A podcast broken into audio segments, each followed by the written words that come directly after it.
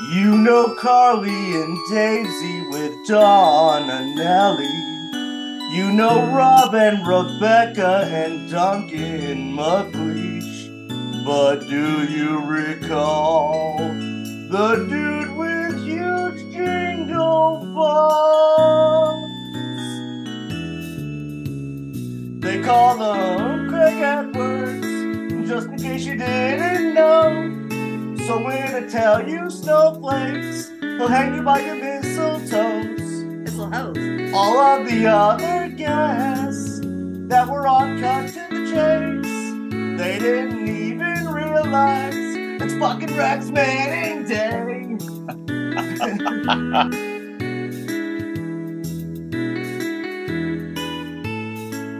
And on Magic Christmas Eve, the director came to say, where is Craig? I need my inhaler. I heard he's hanging out in the Scott Foley's trailer.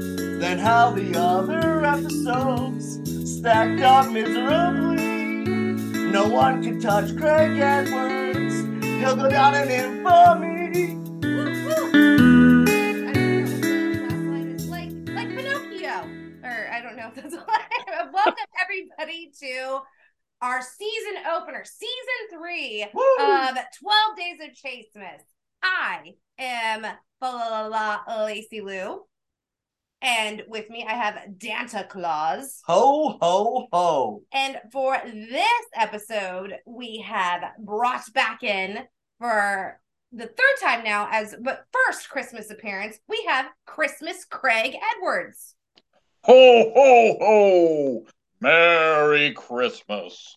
You are now donned as Christmas Craig. I hope you know that. I love it. Thank you for coming back. And, uh, I feel like we just talked, but it also feels like it's been a hot minute. Well, it has been a little while, but but it's always great to be talking to you guys. And, you know, it just, it, it's total coincidence. I just happen to have donned my gay apparel. So. Are you, it's are, that time of year. Are, are you wearing some Christmas pajamas right now? Uh, as far as you know, yes. I am absolutely not sitting here naked. Fair enough. Hey, it's my birthday tomorrow. I should be wearing the birthday suit. Yeah, that's right. I agree with that one. Um, so this is your first time on twelve Days of Chasmas. So um, if you didn't know, it's basically kind of like Thrills and Chills, but way more cheesy.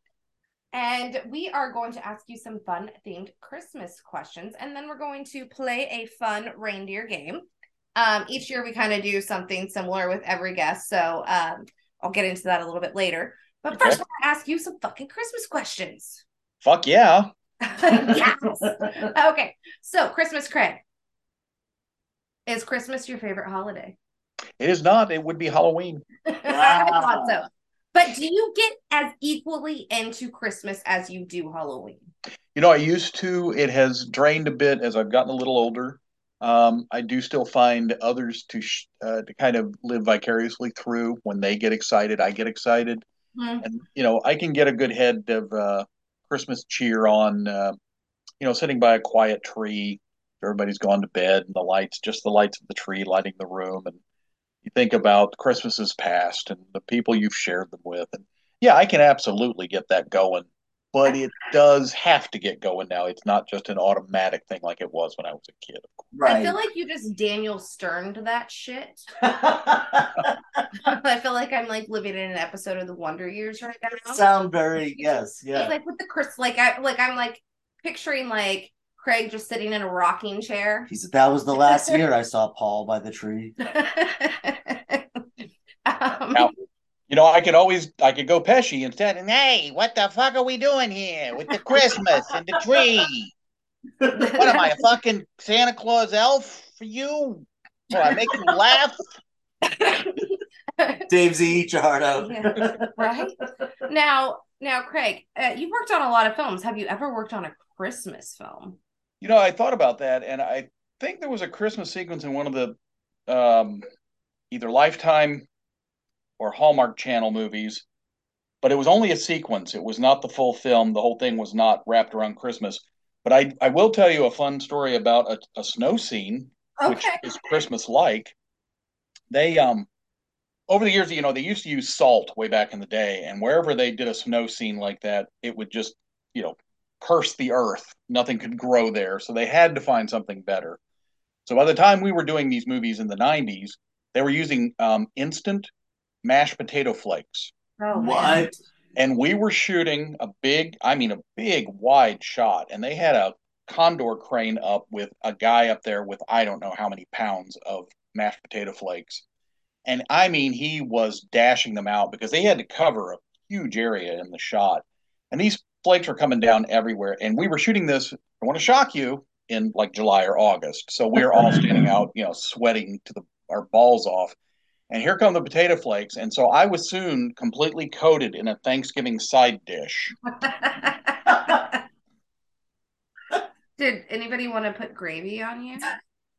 You know, the, the lead actress did mention that, but uh, but uh, you know, I, I had to I had to stay on my side of the of the line there. So. Yeah, you had to politely decline. Exactly. Yes. Now I know the run was uh, you know pretty. I, I don't know when the dates were that you worked on the show, but were you there when Audrey drove her fucking car through the Leary's uh, living room?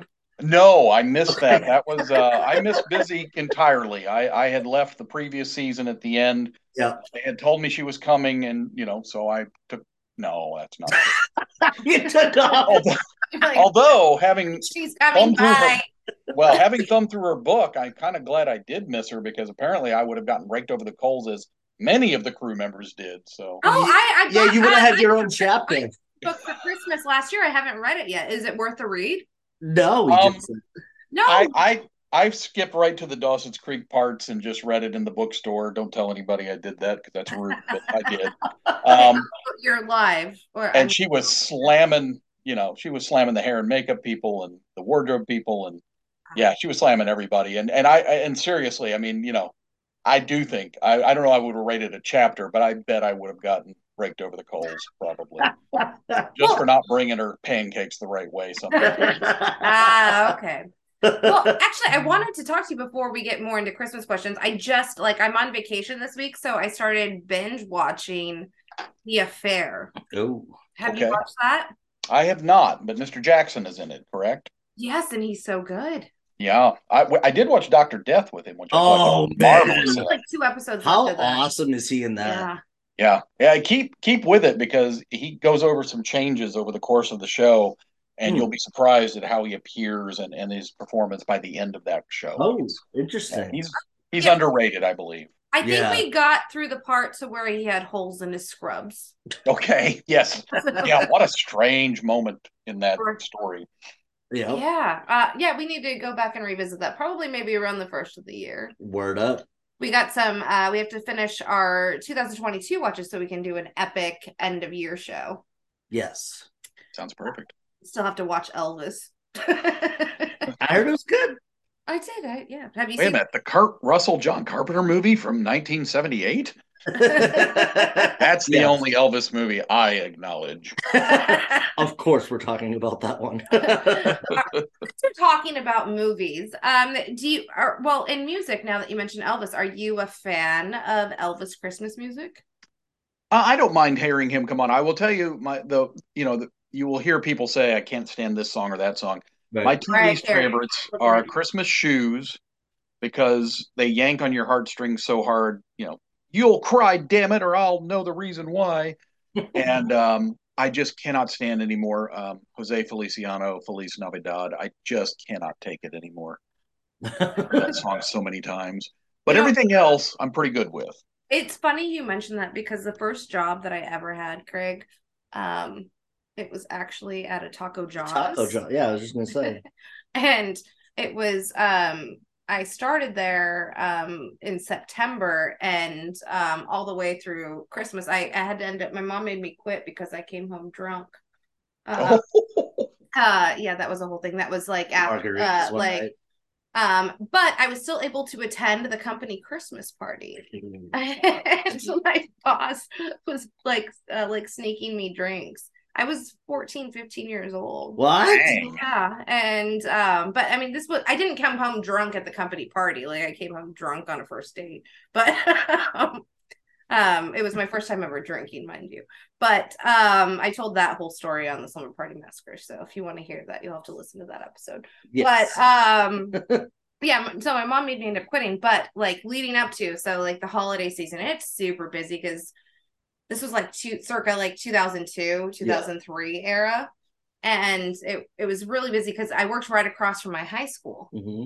Um, that's how close proximity was. So like there's always people coming in. So like, what a stupid place to get a job, mind you. Like, here, let's get a job where everybody from your high school is going to come in and make fun of you. Right. Like, how stupid am I? Right. But, and I always came home smelling like it. It was terrible. But they would play. Anyways, on repeat, I shit you not, for like day, like from eight o'clock when I would get there till like six o'clock when I would leave, they would be playing Feliz Navidad. Feliz Navidad. And I was like, is this kind of racist at this point? Like, Taco John's, and like you're just playing this song over and over again. Might be slight cultural appropriation, right? Before but we knew what that was. But like, there were no like, like, and it's all just like white people that are working there. So you saying you didn't serve any figgy pudding there? No, none. How do you say figgy pudding in Spanish? That's my question. We, start, we, we, we did churros. It was churros. Figgy pudding churros. We'll make millions. You know what? I don't think I've ever even had figgy pudding. No, like, that, that's what I was going to ask, Craig. Have you ever had figgy pudding? No, I have not. And and I don't think, I. you know, America, stand up. Who has had figgy pudding? Right. It sounds so disgusting. I've never understood that. Okay, so question. Now, do you go out and like seek out any of the, you know, themed Christmas treats that they have on shelves? Um, not really. That was something my mom had, traditional things she made, and I look forward to them every year. Yeah. But I can't say, well, I was a big eggnog guy, and I've kind of backed off on it um, because it is just, I mean, it's so just sugar. sugar and calories. I mean, there's oh. nothing to it. I can't drink it. Like I, like my favorite tradition was always getting eggnog and putting up the tree. But every time I take a drink of it, I get heartburn. Oh, yeah. Like what? Yeah. Like why? Why has God forsaken me, Craig? I don't know. Like, I just want to tell you.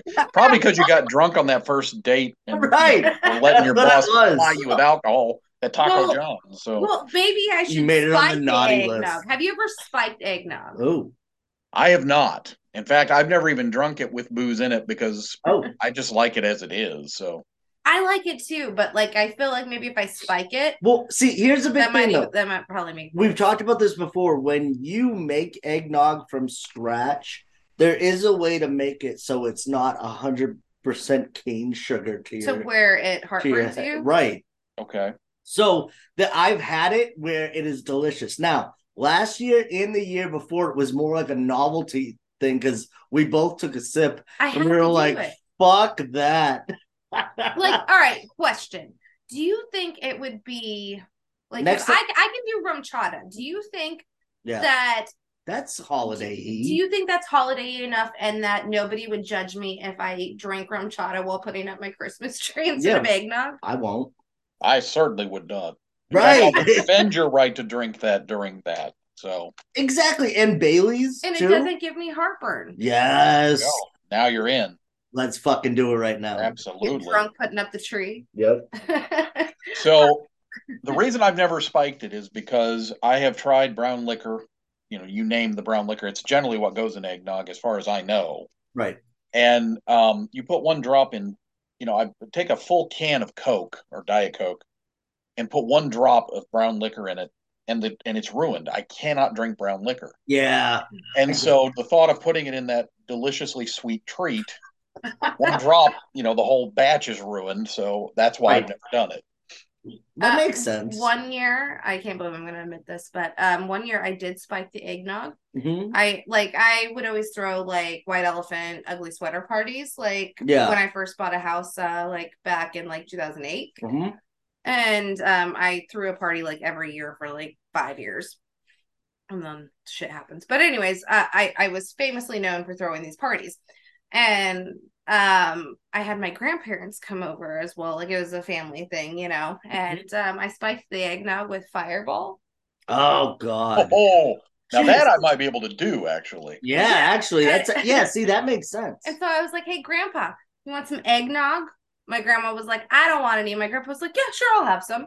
And so, so I poured him some oh, eggnog, baby. And he drinks it.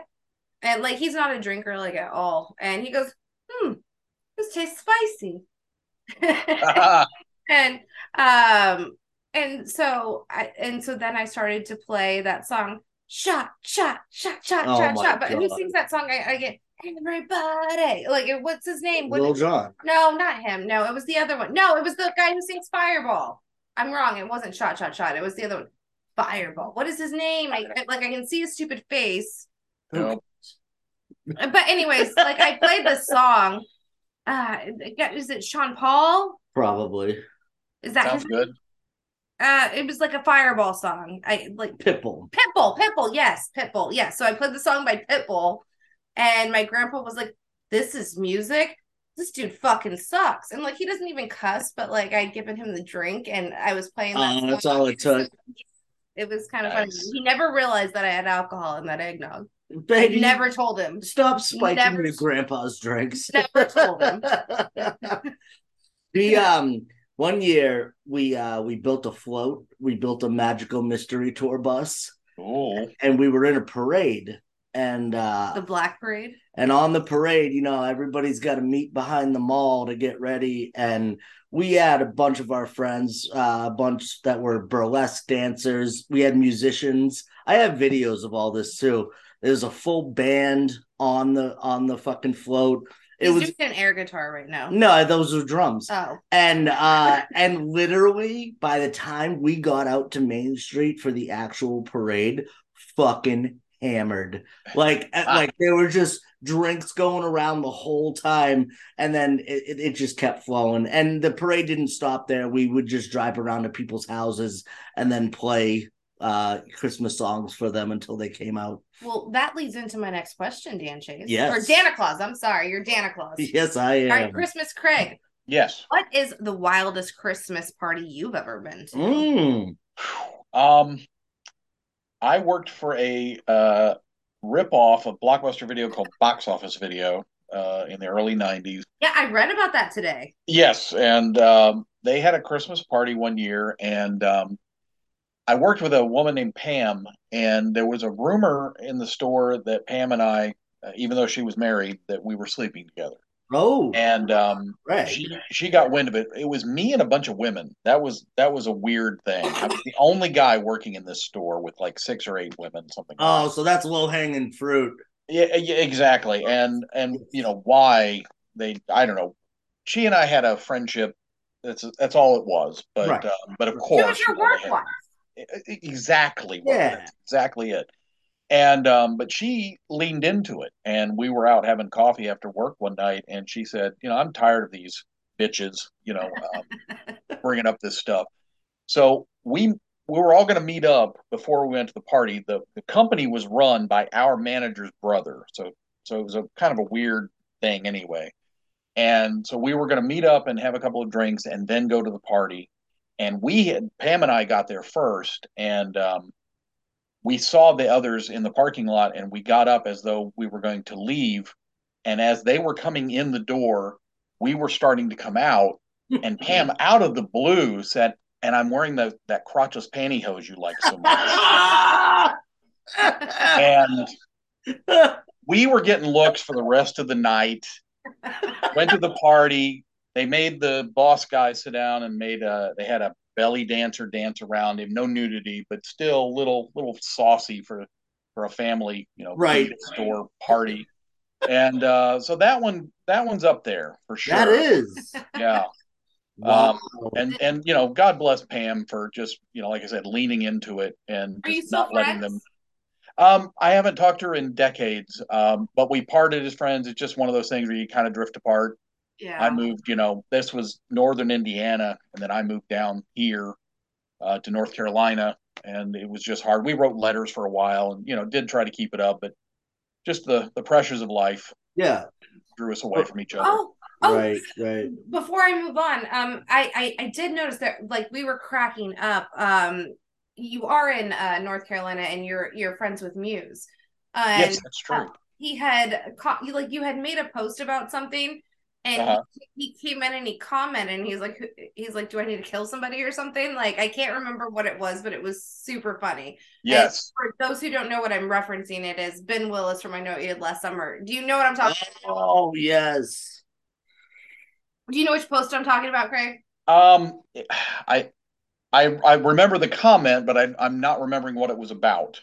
It was just super funny because, like, you don't expect Ben Willis just to be, like, showing up on somebody's status and say, like, you want me to go kill somebody? Yeah. It was super cool. One of my favorite memes is that woman looking in the window saying, with the sign that says, shall I kill them for you? And oh, yeah, uh, this Bruce Kabalk? Yeah.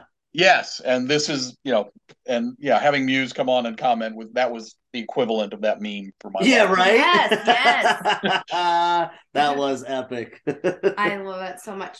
All right, one more question before we get into our reindeer game here. All right, what would you say is the weirdest Christmas gift you've ever received? Mm. Hmm let me think about that. Um or given. Oh, well, hmm, that could be interesting too. um Well, Michelle Williams gave me a uh, Three Stooges Christmas tie. That that's up there because you still have certainly it. Can't wear that very often in the year, you know, without looking really silly. Wow! Um, you still have it? I do, absolutely. Yeah, the the boys are uh, wearing winter gear, um, and their their faces they're like sticking out of the tie in a way, like they're each leaning out of it. You got to take uh, a picture of it and post it and Cut to the Chase. And then, all right, yep, yeah, please. Yeah, in fact, um, yeah, and I'll also add, yeah, the day that she gave it to me, I just whipped it around my neck on set, and uh, we took pictures together, so I'll put up me and Michelle with me wearing the tie. So I love that. Absolutely. What about you? Have you ever given a weird Christmas gift? What, what's been the weirdest I have given? You know, I'm, I, I'm boring in that I try to really get you something that you're going to like. I want that moment when you open it up and you go, oh, you know, and you're, I, you know, you that's exactly what I wanted. So I'm not been, I've never been one, one to, to get you a Billy Bass or, you know, anything, just, you know, woohoo, let's waste a bunch of money on something you're going to throw away in five right. minutes, you know. Well, have you ever done like, joke. have you ever done like a fake out, like, hey, here's your gift, and like, it's not, and then like, here's your real gift? Oh, now that I have done, you just, yeah. And I also, the other thing, more than that, I used to, um, my dad was uh, incredible, like psychic about figuring out what was in his package, you know, what was in the gift. And so I started loading his gift up every year with weird things that would rattle just to throw him off. Like I would put beads and stuff in there so that when he shook it, it would, you know, make all these weird sounds. And, and it did help to throw him off. It made him much less able to do that. But I know that at some point I have wrapped up a gift and had somebody open it, and it was just some nonsense something. Um, and then the real gift came out a moment later, but I don't remember the details enough. And, and it was nothing, it wasn't a dildo or anything really fun. Just, uh, like the box from the waffles we ate that morning, and I like boxed that up or something, you know, just something right. stupid. So that would probably be about the extent of that, I think. I think I knew the moment that, like, the women in my family were cool. Uh, we went to, uh, like, my great aunt's for Christmas Eve one year. And, like, on those, like, they would always give, like, kids, like, presents. Like, one present you could open, right? Mm-hmm. Yep. And, uh, like, then the adults had, like, their Christmas with each other or whatever. And you could just tell everybody was having, like, a really good time, like, obviously, those days are long gone now because most of these people have like passed on at this point. Yeah. But um, it, it like it's a, just a feeling I'll never forget. But like they would play jokes on each other, and I just remember like my mom was opening one of her gifts, and it was like edible underwear. Oh my god! And nice. I was like six years old. I was like, "Mom, what's that?" And she's like, "It's a fruit roll up." That's exactly what it is, too. Right? It's not wrong. so, like, so I mean, it's ridiculous, but like, they, like they would just always have jokes like that on each other during Christmas time, and it's just sad that you know, like I'm glad that I have those memories of these women because obviously I wasn't of age to like hang out with them at that time, but like I know had um they still been around at this point in stature in my life, we would have got along famously, right? You right. know? So it's it's cool to know that, yeah. I'm going to jump in with an edible underwear story. So, and it's not it's not a really good one, so don't get your hopes up. Okay. But um, after leaving Box Office Video, yeah, see, we're we're circling around here already. Bring um, it back.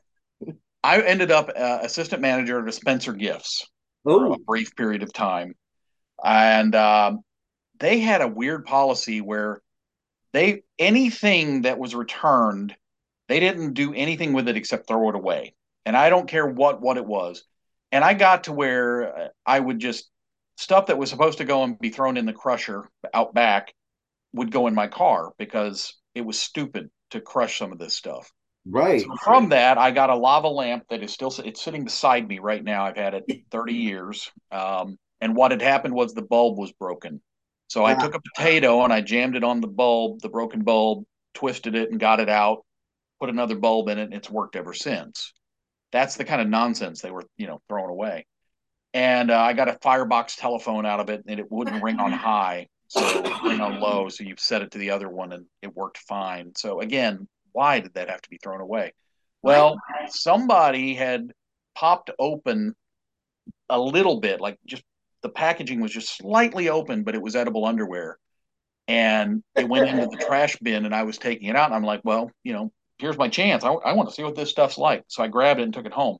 What I did not know was that in that same bin was a thing of fuel oil that had, for some kind of a lamp that they sold, and the fuel oil was leaking.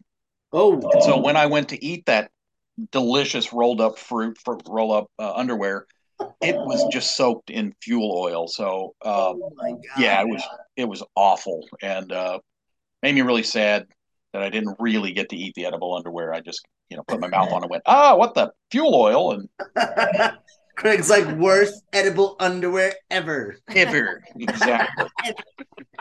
I can't believe, like, this is our Christmas episode and we're talking about edible underwear. Absolutely. I, I, I want to circle all the way back to Taco John's. We didn't have those in Southern Illinois where I grew up, but they were in Paducah, Kentucky, which was right over the, just, you know, over the border into Kentucky. And um, and we, it was such a weird place because we got our C B S affiliate was in Cape Girardeau, Missouri. Our A B C affiliate was in Southern Illinois with us, but our N B C affiliate was in Paducah, Kentucky. So mm-hmm. we had, a, you know, three different states representing our local network affiliates. And the N B C affiliate ran Taco John commercials all the time. And I had the biggest crush on this blonde they had in those commercials. I, somewhere on a V H S tape in my collection, still, there's at least one Taco John commercial where I taped it off just because I was just gaga over this girl. So there's my Taco John story. I love it. I like I, Taco I John's. It. We didn't have any of that shit where I grew up.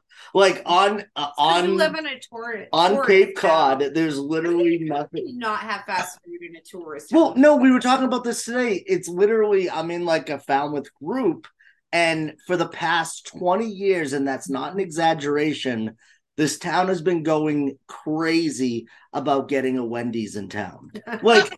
And here we have a Wendy's right there. There's literally probably five within, you know, a six mile radius. It's crazy. Yeah. So just the contrast of living here where there's unlimited options. But even now you're like, hey, and you'll throw out like five options and I'll be like, eh. Yeah, but had that been on the cake, you're like, yes, it's a treat. I would have jumped at any one of those in an instant. Yeah. But instead, there, there's seafood places that are only open for, you know, five months of the year. That's it.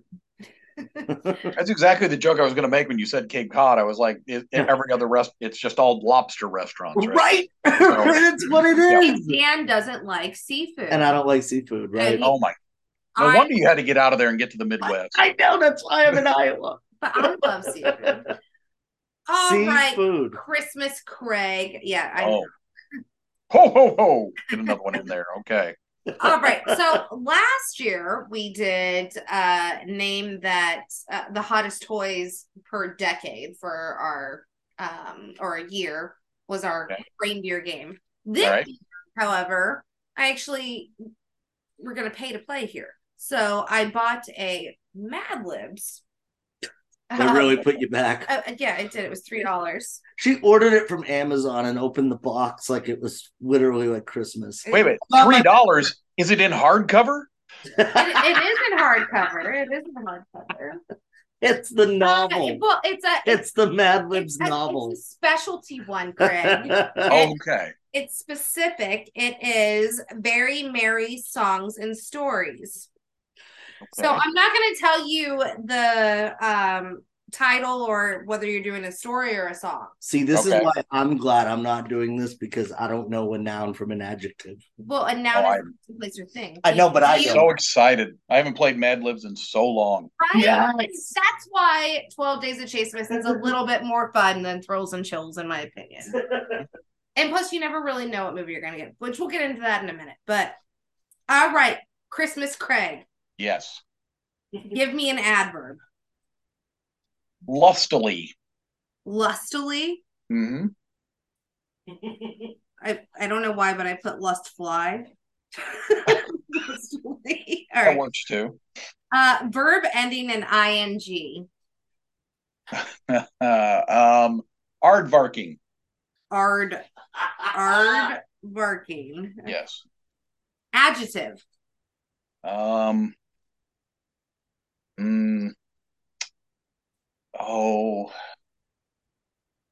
so many I want to go with. Um, well, there'll be uh, pellucid. Pellucid. Yes. How do you spell that? uh, P E L L U C I D. Can you spell it one more time? P E L L U C I D. You're saying P as in Paul? Yes, that's right. P E L L U C I D. C as in Charlie. I D is in dog. Pellucid. What does that mean?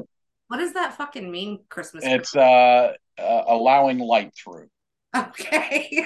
All right. Duh. Oh, I've never heard them. All right. Another, another adjective. Christmas Craig. Another adjective. All right. Um. Uh, yeah. Simple. Purple. Purple. Yep. Okay. A noun. Um, dildo, since it's been mentioned. All right. Yeah. Celebrity. Celeb. Celebrity. Um, let's go with Robert Forster. Oh. Oh, rest in peace. Yes, indeed. A color. Wait a minute. Um, just said one. Um. Uh, well, then we'll green. Okay. Okay. A verb. A verb. Um, undulate. A what? Undulate. Can you spell that for me, please? U N D U L A T E. Undulate? Undulate, yeah. Undulate. Like an eel would undulate through the water. That's how he moves. Like undulate, undulate, reba, reba? No. No, no. Undulate, like wiggle your body to move. Oh, okay. Uh, all right, I need a noun for Christmas Craig. A noun. Um, let's, let's, let's, uh, oh, mistletoe. Mistletoe. Ooh, yeah. A noun. Another noun. Let's go. These are with... all going to be nouns, actually. Or no. Okay. All right, another noun. Let's go with um, corkscrew. Ted. I'm sorry, what was that? Uh, Ted the corkscrew. Ted the oh, corkscrew. Ted, where the hell's a corkscrew? Ted. You dead fuck. All right. Let me put another, that in your little computer. Another noun, Christmas Craig. Another noun. Um, let's go with... Um, Butcher knife. Ooh. Okay. A color? Um, mauve. What? Mauve. M A U V E. And then finally, a noun. Uh, let's see. Demon. Demon? Demon. All right. This ought to be very particularly Christmassy, I think. Yeah, right? Right. All right. Well, I fill these in. Why don't you guys chat about your most hated Christmas music? Oh, man. I mean, Craig, I, I would like for you to take this one because my list is everlasting.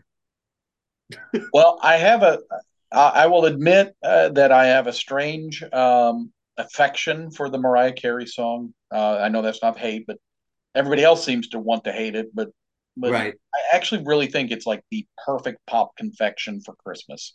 Yes. Just, um, I agree. I agree with that. Yeah, it, it it is. And, you know, the fact that she's writing it, you know, for decades, fine. I don't care. I listened to the original recording. Right. Um, there is another version of that song that's also very good. But hated, uh, after Feliz Navidad, there's not a lot. Um, I get tired of hearing the same ones. One that I like to hear again that, that's only come up in the last few years is Dominic the Christmas Donkey. I think that's just an adorable song. um One time we were driving, we were driving to a family Christmas. It was Christmas Eve, and the radio guy, wherever, wherever we were, was taking requests. And I called and said, um, "Can you please play Monster's Holiday," which is generally usually Bobby Pickett's Christmas version of Monster Mash.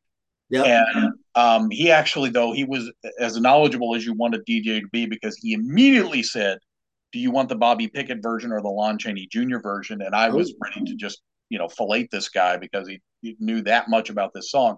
And I said, "I can't choose." And he said, "Okay." And after the next break, he came back and played them back to back for me. Oh, dude, that's amazing. Talk about a Christmas present. Mm, that's great. Yeah, you know, and, and as much as I say I, I dislike Christmas music, I, I really don't. It's just the fact that it's so synonymous with commercialization. And yes. And the thing about that, though, is there is a big part of me that just doesn't care. Like, I know what it is. Like, about, you know, I embrace the fuck out of it. That's what I mean. Like, you're you're there to to buy stuff, and we're gonna play the Christmas music. But there comes a certain point where you just gotta give into it, you know. And so until you get to that point, though, it's obnoxious. But as soon as it starts going around and you start getting the, the Christmas spirit, so to speak, and start buying gifts and get into the real, you know, thing behind it, which is giving and, and being with, with your loved ones and stuff like that, then it clicks for me. That's see, just me. See, I don't know what it is about me, but like, I think I thrive with anxiety inducing situations. Like, take the forty-eight hour film festival, for example. Like, Dan does not like pressure, period, and he does not like to be put on like a restriction. So like the forty-eight hours is like a terrible idea for him. So, but like, I just really want to throw him into the mix of like shopping at a midnight on Black Friday and just like him trying to push through the crowds. I don't know why, but like, I may be evil, but that would just give me pure enjoyment. You know, I hate shopping. I know. But, like, it would just give me so much pure enjoyment, because I think that's when, like, the best stories come about is, like, when there's just a bunch of... On Black Friday? Yes. Like, you know, like, lines are out the door. I mean, we didn't even go Black Friday shopping last year. We went Christmas shopping. Yeah. And, like, we went to go to Ross's to get a gift card. And we're, like, waiting in this line. And Dan was like, "I'm on edibles, but still, fuck this." Like, the best chance you get Dan to do anything is if he's taking an edible, right? Because like, he's just having fun in his own head. Nice. But like, he couldn't even wait in the line. So well, yeah, but no, no, no. The the line was literally the length of the store. Like, yeah, so, it was. So yeah, I'm yeah. not going to be dramatic here, but the line was literally out the door into the mall. And I'm like, well, wait, there's got to be some other line here. And once I found out there wasn't, edible or no edible, I made the adult decision to get the fuck out of there. You're like, get the gift card to Target. Yes. And plus, I was sweating, and I'm like, I'm so high, I need to get out of here. By the way, guys, you mentioned Ross, but you didn't go rhyme time and say dress for less. No, wow. You know, that's important. Yeah. I, I in my story, in my story past, there was a, a brief run at Target. I did a Black Friday at Target. I came in, they made us come in. Uh, I think they opened the doors at six, so I had to get there at five thirty. At five thirty, the line, this was in a in the outer ring of a mall parking lot. The Target was completely separate from the mall, but in that outer ring. And the line went down. We had a very long parking lot, and the line went just, you know, you couldn't even see the end of it. It was stupid.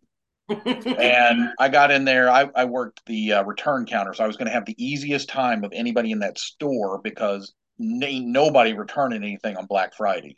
So why they didn't reposition me, I don't know, but there I was. And they had the, the doorbuster was a television that was, I don't know, like, you know, a, we'll pay you ten bucks to take it. It was just, you know, ridiculous. And electronics, you came in the door and electronics was off to the left, all the way at the far end of the store to the left. And they had, for some reason, I mean, I don't know who decided this, but they had taken them and put them in soft lines near the women's clothing. They set them up in the middle of the main aisle in a big pyramid. And so everybody came dashing in the door at six o'clock and they all beeline for electronics. Sure, that was where that T V was going to be. And they didn't have any back there. So imagine the anger when all the people who just went forward into the soft lines find the, you know, television so cheap they'll pay you to take it. And they're all just throwing them in the carts. And the people that showed up for it and waited in the cold for hours, yeah, run yeah. the electronics and get nothing. There was very nearly a riot that day in that Target. So no, that actually just reminded me of something that like I had forgotten about. Like I worked several Black Fridays. I used to work retail um, like in high school and then a little bit into my twenties as well. Um, I worked at this retail store and like clearly this is around the time that G P S is like first coming out. And they had like a G P S for sale um, as a doorbuster for like, it was a really, I can't remember the price, but like, it was a really good deal. Mm-hmm. And this is like before like phones had like Google Maps and shit. So like everybody wanted a G P S this year. I want to say it was like two thousand five, somewhere around there. And oh my God, like people were like trying to break the glass cage. Oh yeah. To get one of these G P Ses that were on sale for like a hundred bucks. Yep. And it was ridiculous and I wanted to kill myself. Right. Yo, I got a story and this is kind of timely. Uh, rest in peace, uh, Jason David Frank, oh, the Green yeah. Ranger. Uh, yeah. As a kid, do you guys remember Bradley's? Did you have Bradley's? Around no. Um, no. Yeah, it was a department store, uh, closed down um, a long time ago. But I remember going there, and it was around uh, the holiday season, and there was just lines. And it wasn't even a line. It was just a crowd of people, and they had the shutters down, you know. And yeah. and person came out, and it, it felt like Jingle All the Way.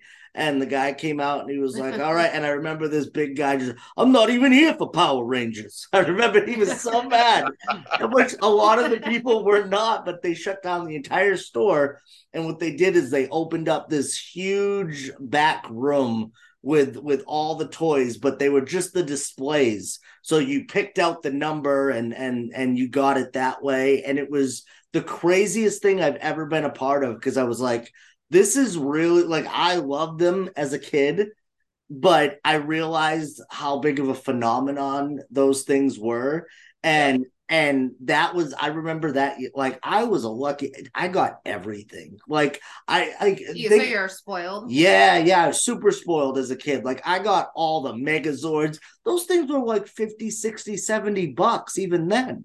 So, like, looking back, it was, it was a crazy kind of Christmassy experience, but I but I realized the power of, like, you know, one year it was Power Rangers, one year it's the Tickle Me Elmos, oh, then yeah. you got all these big hot items. Like, I remember going in Toys R Us wanting a Tickle, what, why the fuck do I want a Tickle Me Elmo?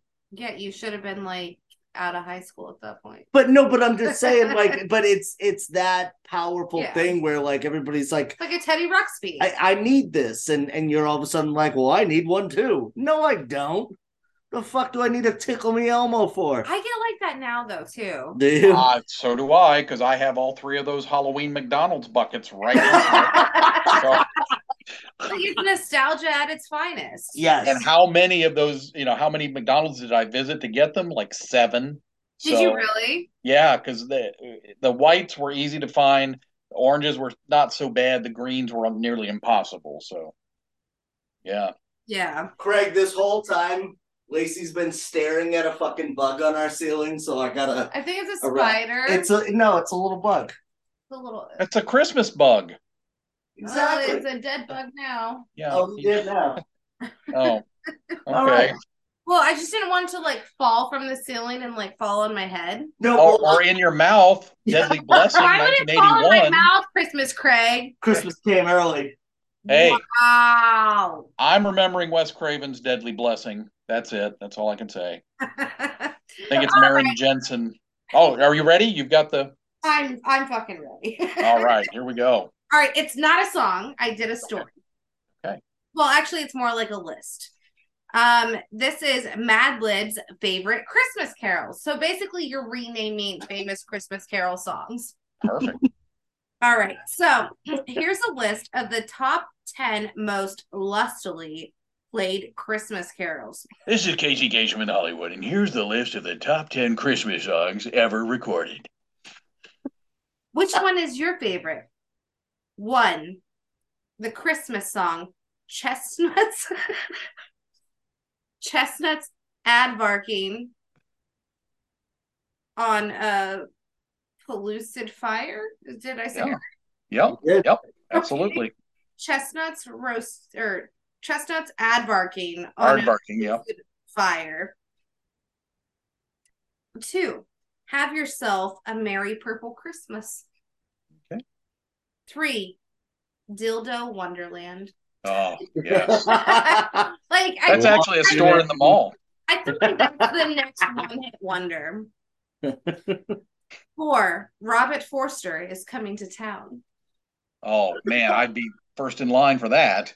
Like, are, are we resurrecting the, the dead this fucking...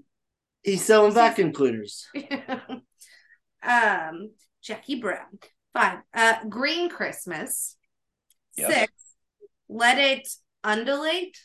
Mm-hmm. Okay. Let it undulate. Let it undulate. Let it undulate. Yeah, you, you say it so much better. You have the undulate part. Undulate, yeah. yeah. Seven, Jingle Mistletoe Rock. I feel like that's... That actually, that's going to be Mariah Carey's song next year. No, hers will be Jingle Camel Toe Rock. There you go. All right, I think this is my favorite one. Little Drummer Corkscrew. That's what we called him. I opened his wine for him. Ba-rum-ba-bum-bum. Corkscrew. With a uh, twist of my bum. uh, Butcher Knife Ride. Butcher Knife. Okay. I don't know what that one would be. That, that actually sounds like it might lead into the movie we're going to review. It but, might, yeah. yeah. And then the final one we have is Rudolph the Mauve-Nosed Demon. Yes. Again, Shudder, December twenty twenty-three. Watch for it. Like I, that. That could actually be like that could be a real like. I mean, I've seen worse. Um, oh, absolutely, sure. Yeah. You know what I mean? I can't get over the awful smell that that stink bug that I just killed. Oh, yeah? Was yes, it a stink bug? one hundred percent. Yeah. I, just, I just looked it up and it says, do not crush them because they will emit a fucking ferocious odor. And that's what yes. that is. Yep. Oh, so. So look, look at it. It's that bug. That was him. He was huge. That was him. Like, I thought he was going to fall on my fucking head. Well, he didn't, and he's crushed. And, and it's beginning to smell a lot like shit. Anyways, so yeah, that happened live, everybody. Um anyways, all right, Christmas Craig. Yes. Back into the Christmas spirit here. Um and not talk about mauve colored demons. Right. Um reindeer. So, all right, for our twelve Days of Chasmas, obviously we have the option of Uh, this year we did it a little bit differently. We let everybody, like we drew out names and gave them a number so that way they could just pick from the list. A lot so of we get yelled at by somebody every year. Don't I don't like this. The way you did this. You guys, uh, did you guys cheat on this? Well, we get some form of hate regarding the way we choose it every year. Yeah. So, um. Obviously, so this year we were like, hey, you know what? We're going to give everybody numbers, and that way they can just pick what they want from our predetermined list, yep. right? You, however, we just love. Yeah, you get cut on watch. And so there's a couple of people we only do this for. I mean, we love everybody that's on our twelve Days of Chasmas, but a lot of people really But we do. love Craig more. Right. But a lot of people do like the fun and the shenanigans of what comes with, uh, you know, the fate selections, right? Right. And they, they, they, they love that. Right. So, um, and it makes for fun jokes as we go along. However, you got first dibs. And I said, I, I messaged you. I said, hey, would you like to be a part of our twelve Days of Chasmas this year? And I basically told you it's like Thrills and Chills, however, but Christmas theme. And you go, that's fun. And I said, well, um, would you like to be put in the drawing this time? Because every time we've done a podcast, it's always been predetermined because of the Halloween stuff, right? Right. So um, I was like, do you want to be put in the drawing, or we love you, we'll let you pick from the list of if you want. And you're like, well, can I play the love card and see the list? If there's something I really want to do, I'll pick it. If not, I'll let you throw me in the drawing. Epic. So um, I said yes, and I sent you the list, and you actually ended up right. You came back right away. Instantaneously, yeah. So what was it that made you come back right away with that? Well, it's either that I have a great love for the movie in question, or I have a great hate for it, and I oh. wanted, you know, a forum in which to just rip it a new asshole. So, but you guys don't know which way it's going to go. I don't. I don't. Yeah. Um, judging based off of, I, I mean, I, I don't think you're going to hate it. I don't. There's no way Craig doesn't love this movie. There's no way. I, I, like, I, yeah, I don't I, I don't see you hating it, but we're going to find out here in a minute. Um, but I, I'm curious to why you picked it. Um, before we get into that, why don't you tell us about the first time that you've seen this film? Yeah, I would love to. So um, I was up in Illinois uh, just visiting uh, my father. And they had, Spike T V was new. This probably two thousand five to two thousand seven, and I think Spike T V had been around a little while. But um, they were showing, you know, some Dirty Harry movie or something. And my dad and I always watch that kind of stuff, so we were watching it, even though it was cut for T V. And then they started showing these commercials for, you know, upcoming on Spike, and one of them was this crazy ass looking movie where Santa Claus is killing people, and they kept showing the the shot that was in every one of these previews was what appeared to be Fran Drescher with her head on fire. Yes. And and I just kept going, what is that? And, you know, next week on Spike, Santa's sleigh.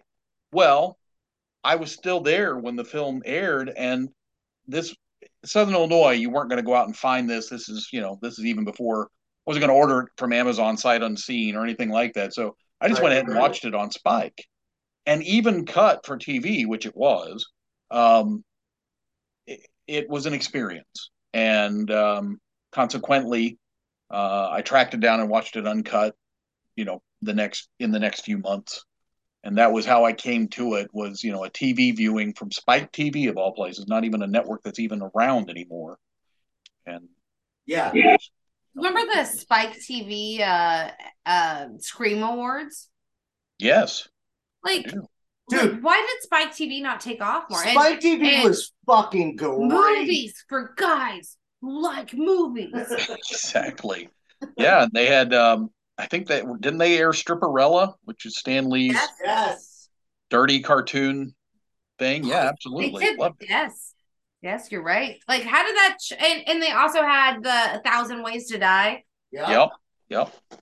Like, it was like basically F X's like sister station.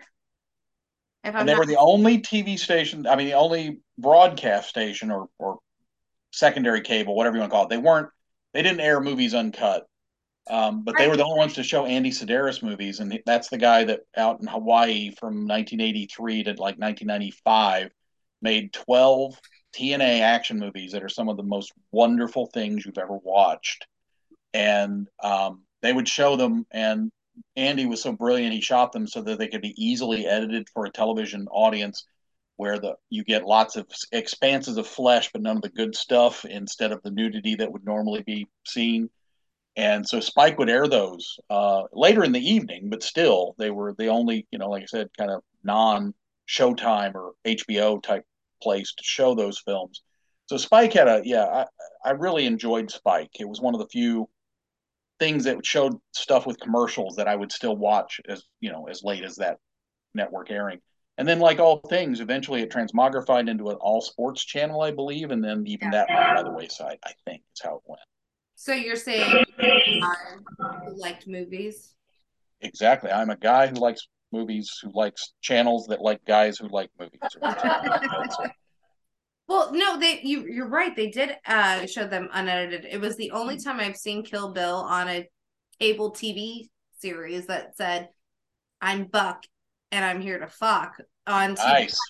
It's I'm Buck and I'm here to party. Oh, oh yeah. Horrible. I mentioned that several times throughout our run of Cut to the Chase here, but we're like a hundred episodes in. I'm gonna repeat myself.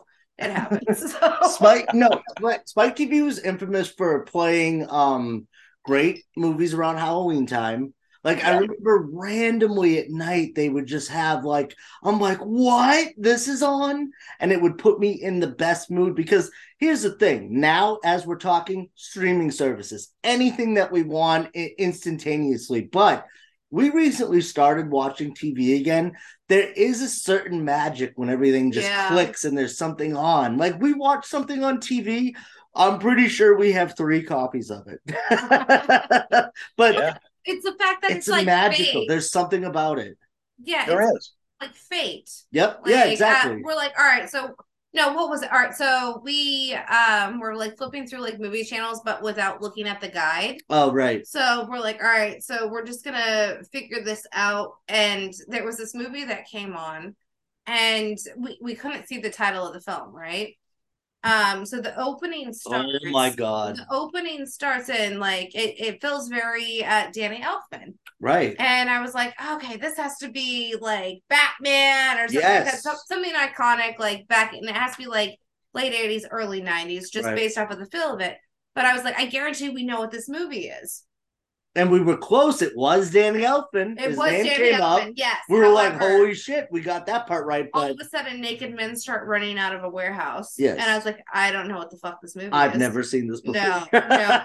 Um, what was it? I it was it was Pluto T V, and it was um, uh, throwback to the nineties. Um, they had they the have fuck a table was the movie though? For that. But yeah, uh, the, some I, random it, it Notting Hill dude. Yes. Hugh Grant. Hugh Grant in it. Yes. Yeah, it was weird. Executive, no, uh, oh god, something sci-fi. He had to make a decision with like uh, uh, somebody who po- shot it was like politically. And, yeah, yes, it was a yes. political film. It ended up being. Or uh, Sarah Jessica Parker was in it as yeah, well. Yeah, she was. I yep. can't remember the name of the movie now. I don't know. It was weird. But we had like we only were able to look it up because like we missed the part of the credits to where the movie was like but, set. But- We would never have that experience if it was just on Netflix. So we were able to find it based off of Danny Elfman, Hugh Grant, and Sarah Jessica Parker. Yep. had had it been no-name actors, we would never know the no. title of this movie, and obviously we forgot. But I was like, "So do you want to watch it?" And he goes, uh, "I'm good." So then we flipped over, and it was after-school uh, cartoons. Yes. And it was like playing Degrassi with Drake. Yep. And then after that, it played Power Rangers, ironically. Yes, it did.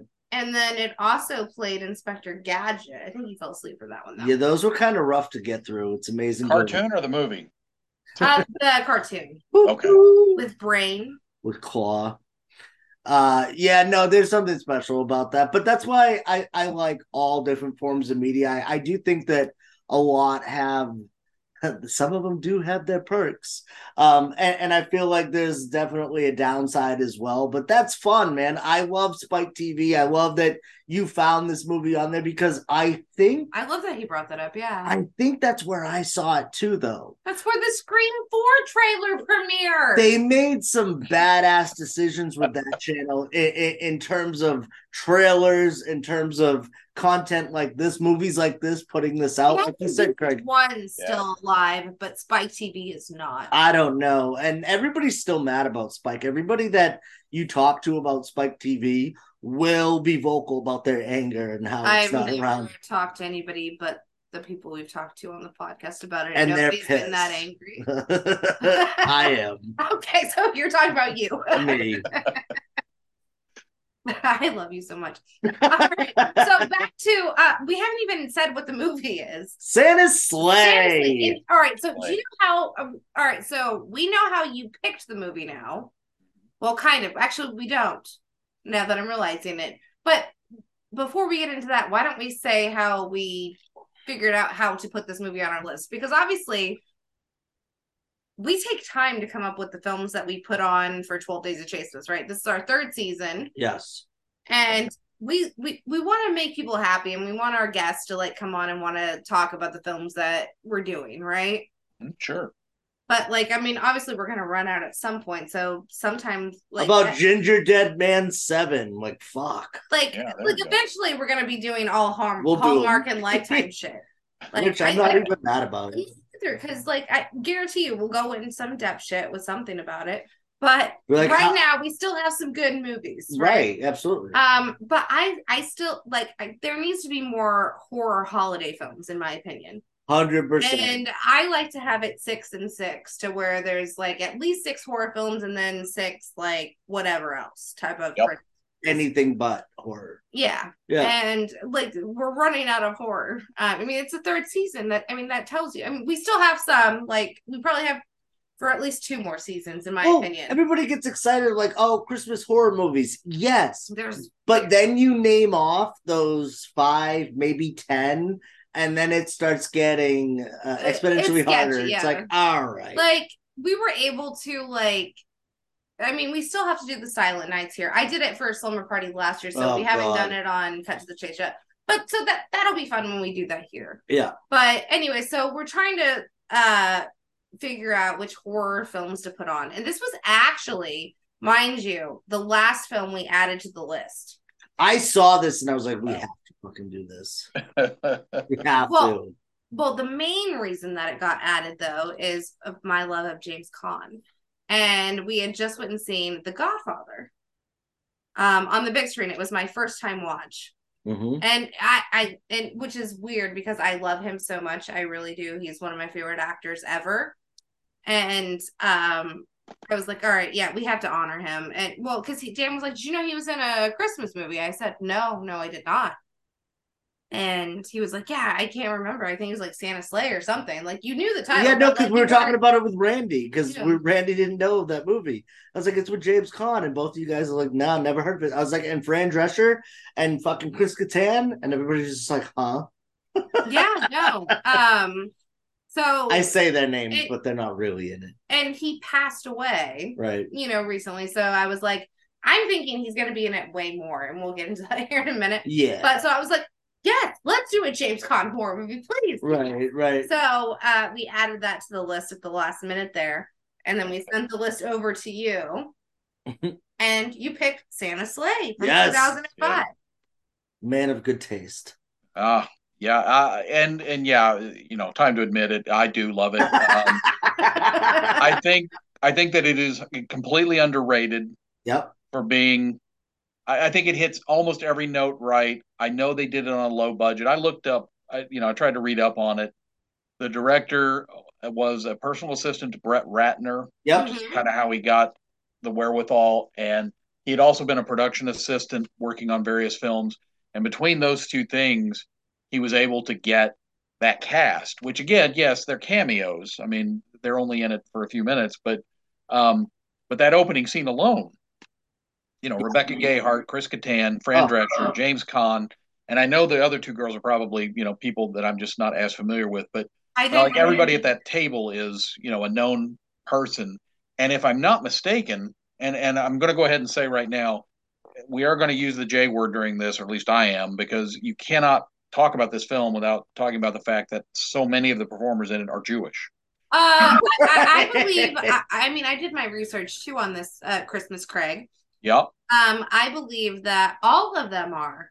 Yeah, and that's and that's the thing is it's that's part of the joke. Obviously, is that you've got a Christmas celebration happening with a entire table full of Jewish actors. Yes, and you know that right there. I mean, that alone already the film is.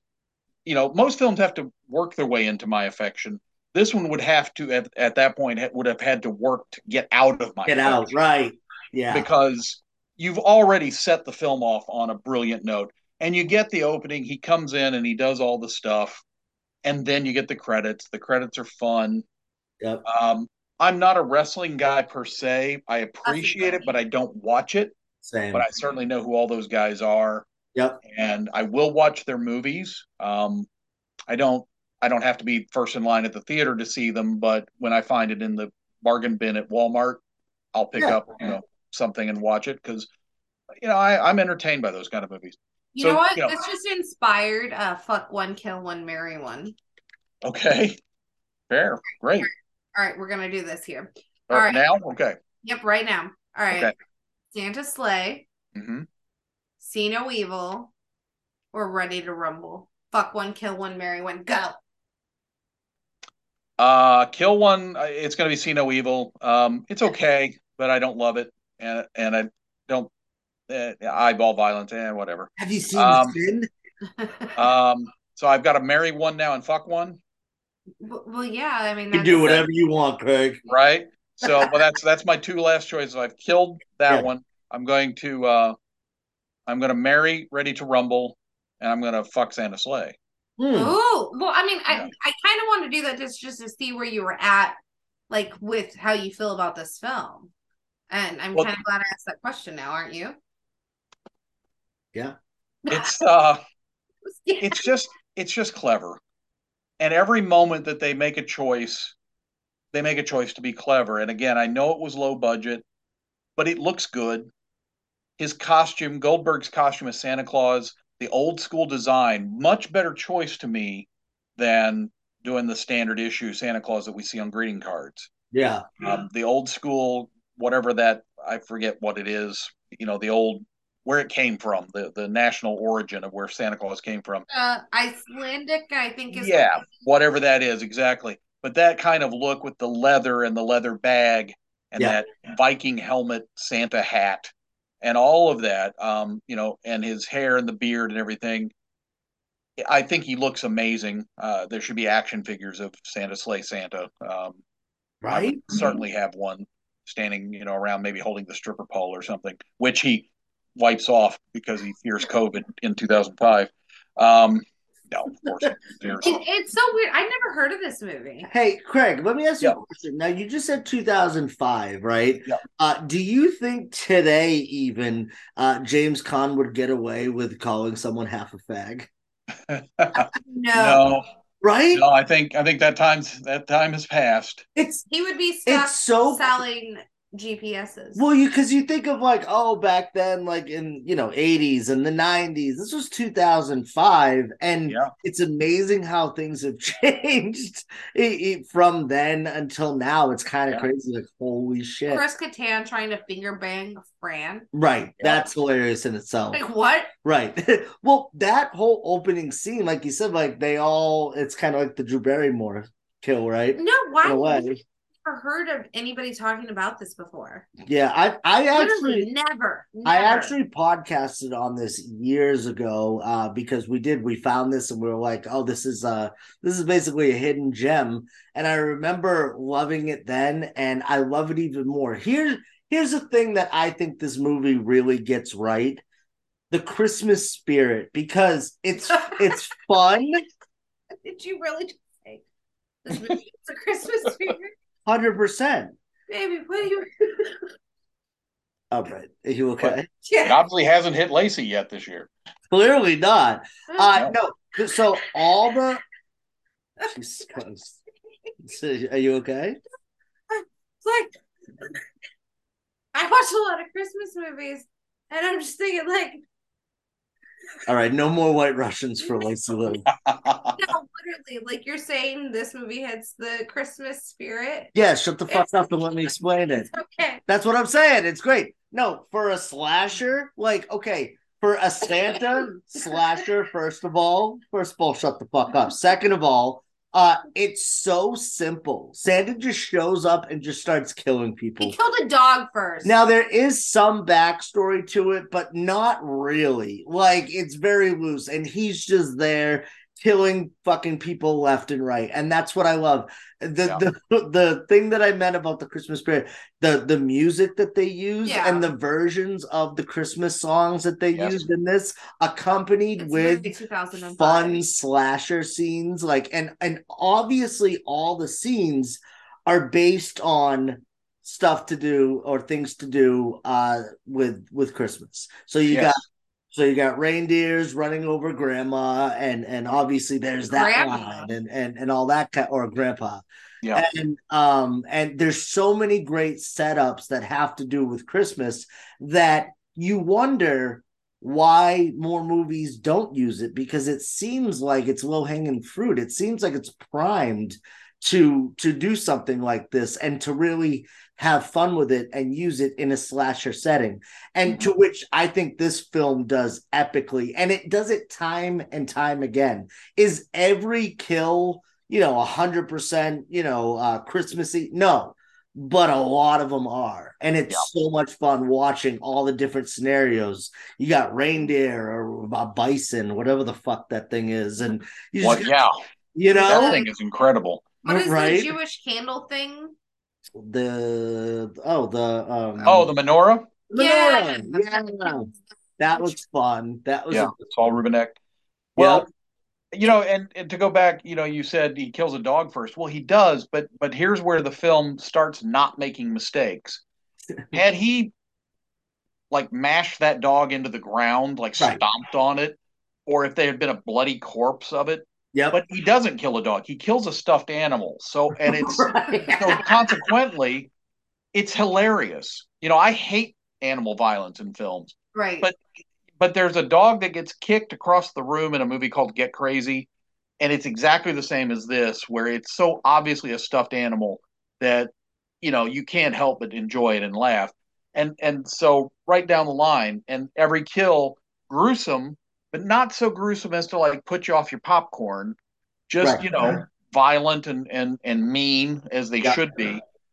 But and and as you said, the simplicity—he just shows up and starts killing people. Yeah, he does. But at the same time, the plot, yes, the idea is—I mean, chef's kiss, brilliant.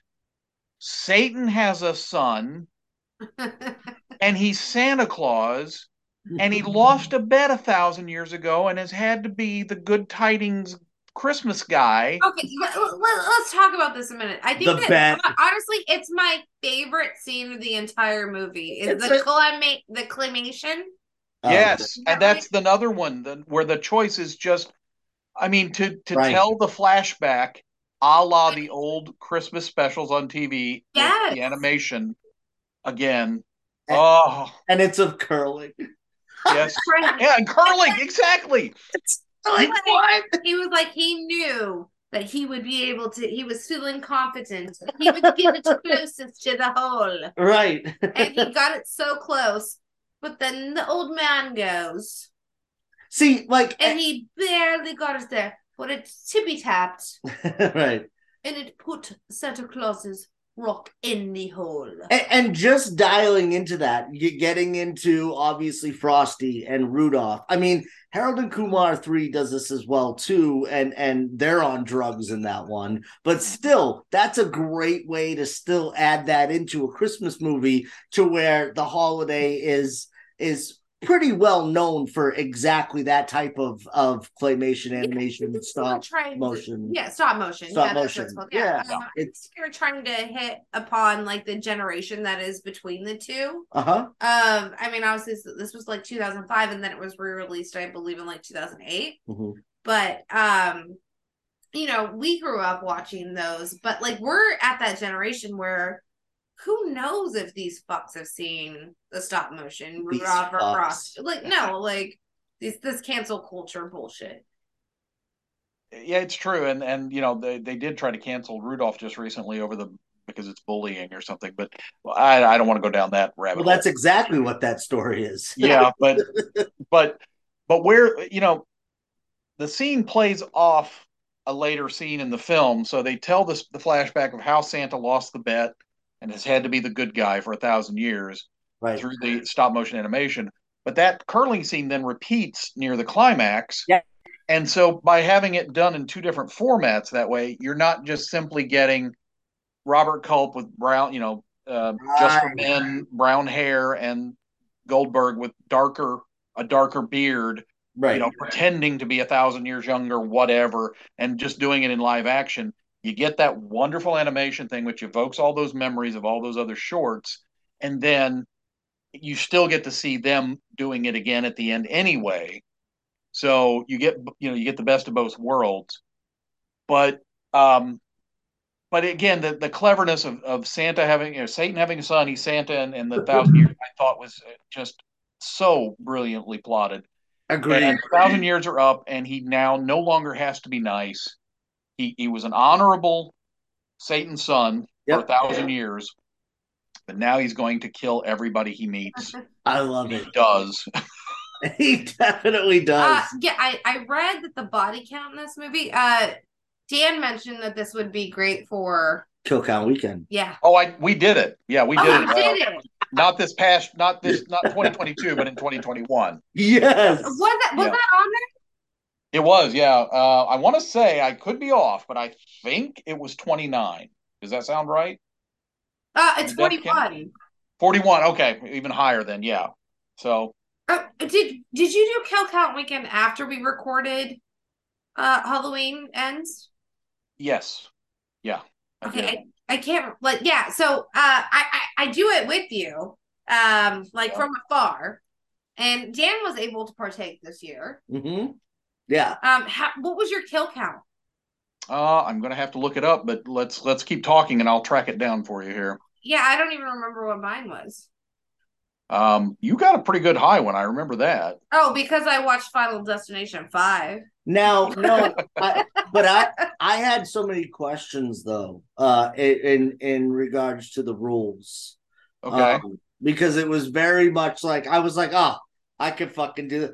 Throw on the fucking collection. You know what I mean? It's like, like no. And that's like cheating almost, I feel like, because, you know, it that's one of those movies that's infamously known for a high kill count in like one scene and stuff like that. But also, too, you don't see like every single death, and like they'll tell you it online. But do you go by that? If it doesn't say it in the movie or you don't see it, then yeah. it shouldn't count. How do you how do you judge it? We um no, we do count those if they're um if they're verified, if the character is no longer in the film, and they're and you just hear about it off screen, that does count. Okay. Um, okay. Yeah. Um, sure. You know, even deaths that happened before the film, uh, whether you you could just get told about it, you you know, we've had films start off with five or six deaths because somebody tells a story in the opening thing about somebody dying forty years right. ago. Five or six people died. Interesting. Well, my kill count might have been higher than Craig. It might. I think it. Yeah, it might have been. Yeah, you should. You should follow our rules for sure.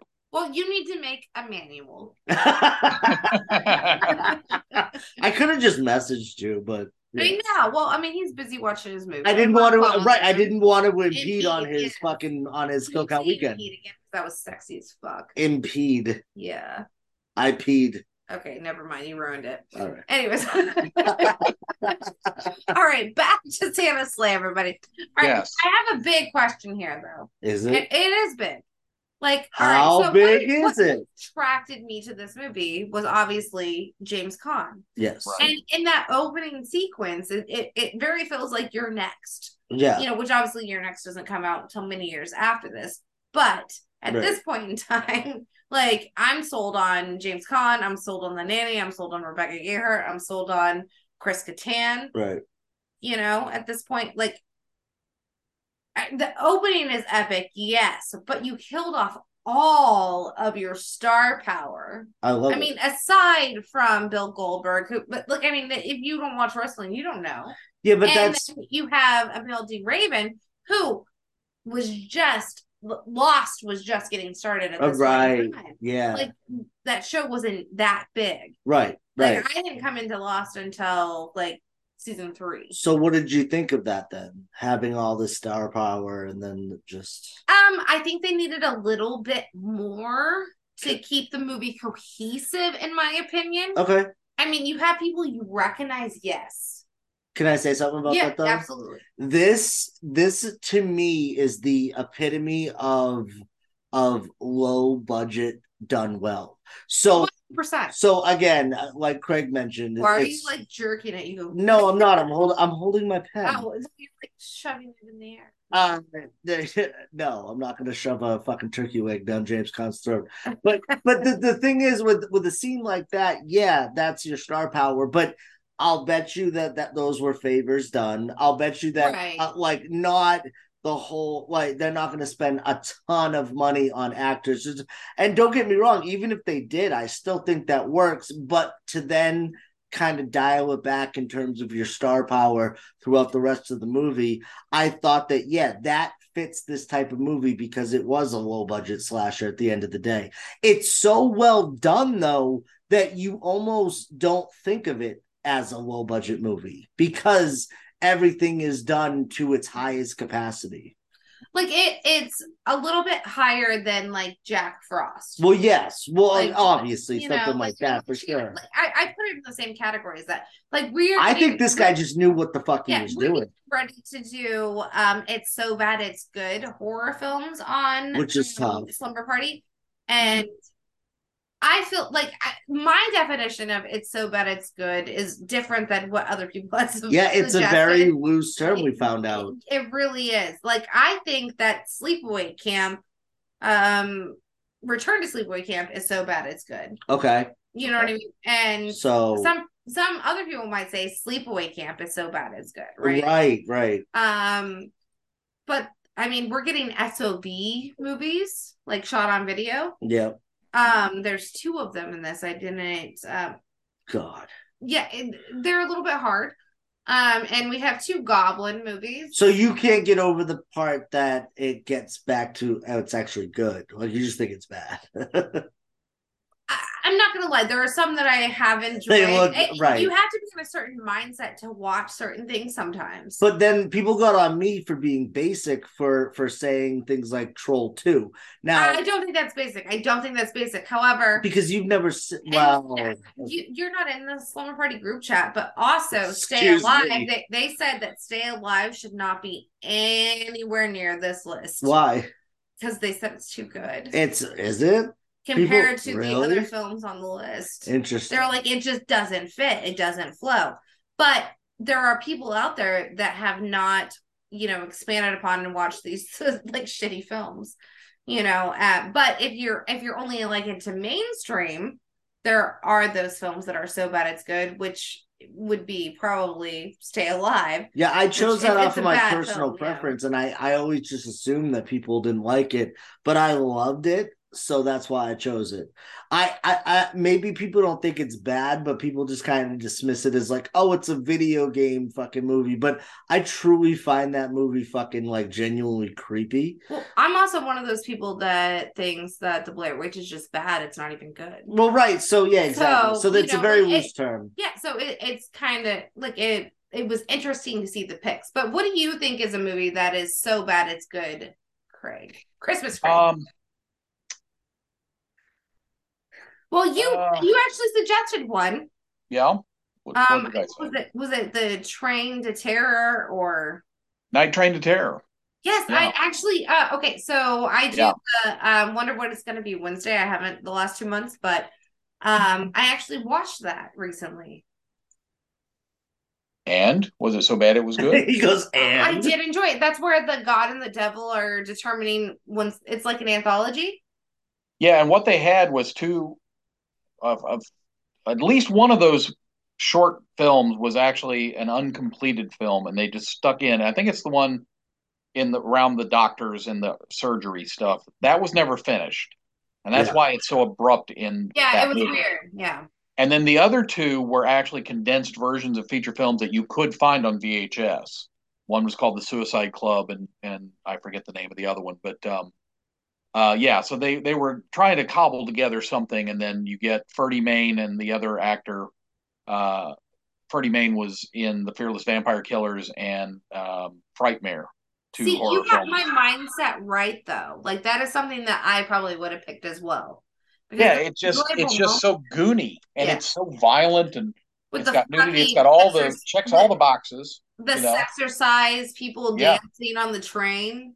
Yeah, stop motion animation uh, bugs that fly through the air, and yeah, it, it's such a crazy ass movie. I want to go back to Santa's Sleigh though, because you were yes, saying you please. know they kind of shot their wad on the star power in the opening. Yes.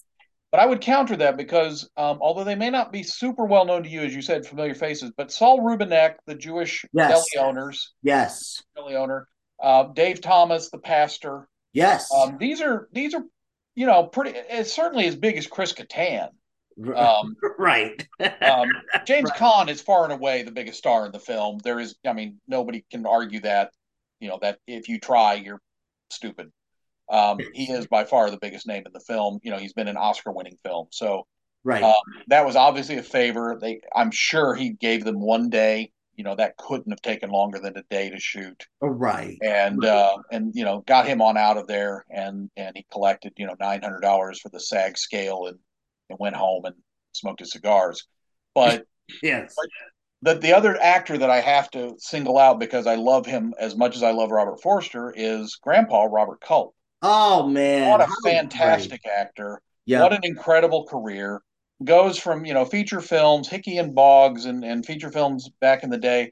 Started I Spy with Bill Cosby before Bill Cosby turned out to be the heinous villain that we all know him to be now. Right, right. Um, The Greatest American Hero was the first thing I encountered him oh, in when I was a kid. Same. Um, yeah, he, he's just, he's brilliant. And I love that he is in this movie because everything he does, I'd watch him read the phone book. I love him. Yeah.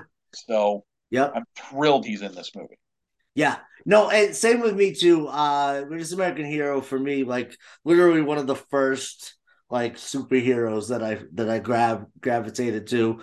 And mm-hmm. you, you're absolutely right. And and I will kind of, um, I guess, clarify what I was saying too, because there is there's there's a lot of star power in one room in that scene, and, and it feels like, oh yeah, it takes a big dive, but you're right, it doesn't. It's got great actors all around. Um, even the young actors, like the the the kid in yeah, this, I, I thought was fucking fit. I thought he was great. I was like, yeah. I was like, he actually may be acting a little too well for this. I remember what, thinking. What Grandpa looks so familiar. Like, I didn't actually look him up, but why does he look so familiar? Robert Culp. We were just saying, uh, Greatest American Hero. He's been but, like, in so me, like, many. I don't know what that uh, is. Like, that's for yeah. guys who like movies. That's like, that's true. Uh, Craig, help me out here. What else has he been in? He's what been in would everything. She know him from? Um... I know. It's something like, did he do like a Lizzie McGuire grandpa episode? Like, Probably. That's what it is. Okay, no. I, all right. So I, I actually wanted to talk about his character. Yes. Okay. He dies, yep. right? Gets run over by a fucking reindeer. How cliche, right? Right. Yep. But like Bill Goldberg, like literally says the line, which is really funny. Yes. But then when they're at the hockey rink or the skating rink or whatever it is, and they're able to pull him up. I was very confused by this, like, because obviously like, he goes back into heaven or whatever. Mm-hmm. How were they able to pull him up? Well, he so he he uh, the body that he's been occupying dies out in the street when the reindeer runs over him, and then he he transmogrifies back into the angel, which is why he's glowing when he first appears back at the ice rink. Yeah, and it may I you know they don't. Just stop the film for a moment and go, and now he's going to, you know, reform his human body. I'm not real sure exactly, but he stopped glowing. And so I think he has just kind of come back. You know, you can't really kill an angel. He's like Michael Myers. You know, yeah, but, oh, but we almost made the whole show. Christmas, Craig. Are yes. you saying that it's a Christmas miracle that they're able to still physically touch a dead guy and pull him out of a hole? Well, you know, keep in mind, this is a hole that was stomped into an ice rink by a wrestler in a Santa suit that opens up a crack all the way to hell. So I think if you're buying that, the fact that the angel has re come back and got a physical corporeal body and can be pulled out of a hole. I mean, it, uh, the trickier part, ladies and gentlemen, he flipped over as an old man and got that silver thing jammed into the ice. Right. And he went in head first and managed to flip his entire body over and not lose his grip on that silver thing. Yes. But wouldn't yes. it have made more sense to have like either the girl or the boy be in the hole? And it then, doesn't like, matter. Well, I'm just saying. But I mean, the whole movie is basic. It's basically a spoof on Christmas. Well, yeah, but like th- that's the thing too. They they go into kind of crazy sequences. It does have boobs. It does. It goes into crazy sequences that you don't necessarily like think are coming. Like like we said about curling, and then there's. There's a crack in the ice, and and and obviously you're dealing with, like you said, angels and hell and shit like that. So stuff like that, it's it, I think it's very tricky. So you got to just kind of fucking go for it, and that's what this movie does. It just goes for it. Like some of the C G I in this is laughable. Nobody cares. Nobody's gonna bitch about that in yeah. a movie like this because. We all see it for what it is, and we're all in it for the ride. And I don't know, I don't know about y- I don't know about y'all, but I just appreciate the fact that we get a stop motion curling scene, and we get, you know, versions of that. It's just yeah. it's so much fun. There's there's no better way to emphasize that that how much fun this movie really is, and that's what I mean about the Christmas spirit, to where it's, you know, I think. A lot of these slashers and stuff, they lose that, and they just want to do it to, you know, like with Black Christmas. Oh, fucking stab them with a candy cane. It doesn't feel like Christmas. This, I mean, it, with all the rock fucking songs and all the cover songs on it, I, I just have a blast watching this. It's hard not to get into the Christmas spirit while watching a movie like this. I'm Santa Claus. Not absolutely Dracula. Yeah, that was great. Um, going back though, you were saying, you know, why not the boy or the girl? Well, I'll tell you why not the girl, because the film did a very good job of establishing that she was the most effective person in the film. Yes, yes. Um, and they totally, I mean, they totally made him Jerry Lewis. You know, the, he couldn't. I can't break this window with my elbow, and you know, and he she couldn't do anything, and she was doing everything, and she had the gun right. knowledge and. So if you knocked her into the hole at that point and she had to be rescued by them, yep. that would have undermined all of that. So that's a good point. That's a well, very good point. I just wanted to bring up another moment that I really did enjoy, which was where he's at the computer and yes. the, uh, um, that the the Santa uh, tracking Santa website. Mm-hmm. Yes, called Gonad. Gonad. Gonad. And and he goes, he goes, uh, does this site really track Santa? And they're like, okay, first off, how old are you? And like, I'm like, oh, is this like a porno site? Like, and he said sixteen, and they're like, because like obviously they would have answered differently had he said a different age. And right. they're like, all right, first off, you haven't had that talk with your parents. Like, what was the exact line? I can't remember. I think it's. No and no. No, it doesn't really track Santa and... No, you haven't had that. You need to go have a talk with your parents or something. Yeah, along something along those lines, right. But it's just fun, and uh, Dan noticed that it was like Yahoo spelled backward or something. It was No, it was going on. But like, the thing, yeah, like, this movie is so stupid that stuff like that, like, I love to see what kind of nuances they can they can kind of intertwine in a script like this, because that's what you get. You get stupid shit, and I love it. Like, there is, this is a type of movie where I think that you have to be ready for. You have to be in the mood for.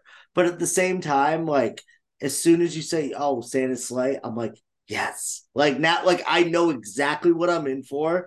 And all those things, all those little jokes and those kind of, you know, obviously, like, I guess you said spoof, but yeah, it is, they they do a play on a lot of different, uh, you know, kind of um, pop culture type things yeah. in this movie. And I think it, I think, I think it slayed. Yeah, like, I mean, the, sorry, you know, like that uh, most, if not all of the cast is Jewish. So they don't actually celebrate Christmas. However, like, I don't know if this is a parody of Christmas, but they definitely captured Christmas. Right. That's what I mean. There's Christmas spirit. Yeah, that's what I'm saying. There is. Yeah. They got like, it. They, yeah. yeah. So, like, if there are, like, outsiders looking in, like, are we this ridiculous? Yes. Is that what that is? Of course. And I feel like I just had a revelation here. Mm-hmm. And you go, you know, you get to a scene later in the film, and they need some guys with guns because they're going to try to target the reindeer coming in. And for, I mean, nothing to do with the rest of the film other than just here's another gag and here's another really pointed gag. The guy's wearing llama instead of camel cigarettes, llama cigarettes right. Right. everywhere, which he's purchased by losing his vocal cords and lung because he has to put a vibrator to his neck to talk to them. And he's smoking the entire time. And it's that's, again, brilliant. Right, right. He also says our catchphrase, what do you mean? did, did I do that well?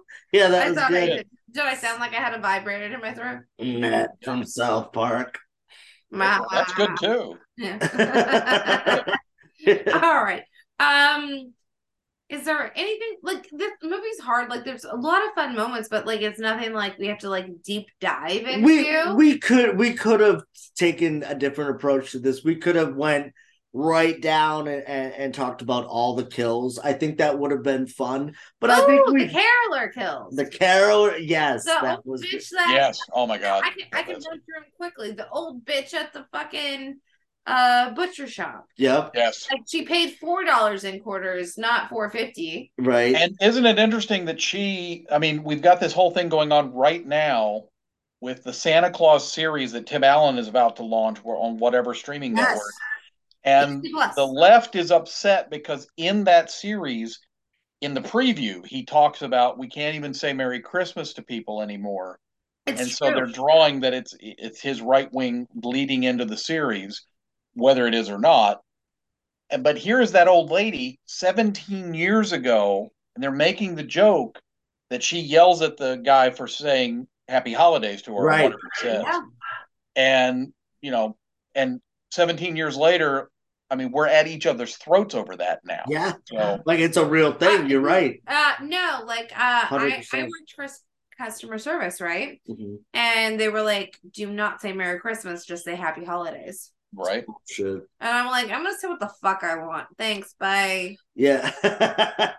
Yeah. I mean, listen, I was, uh, okay, I used to put up the holiday display. You used to sell Christmas trees. No, I used to sell Christmas trees, but but I worked for the town, for the D P W, and we would paint and get everything ready in November and, and you know, get all the Christmas stuff, but we had to fucking rename everything.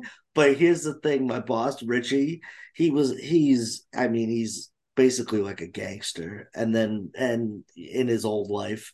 So he's like, you know what? No, fuck them. Do whatever you want to say Merry fucking Christmas on the thing. I don't care. Nice. Richie was hardcore. I don't give a fuck. And, and it was great. And that's pretty much what we did because we were encouraged to, I don't even know by who, by one of the ups that, yeah, don't say Merry Christmas on this. And if it does take that off, it has to be kind of universal. Right. To which I get to a certain extent, except this big thing where I'm going to write Merry Christmas on it. Go fuck yourself. Absolutely.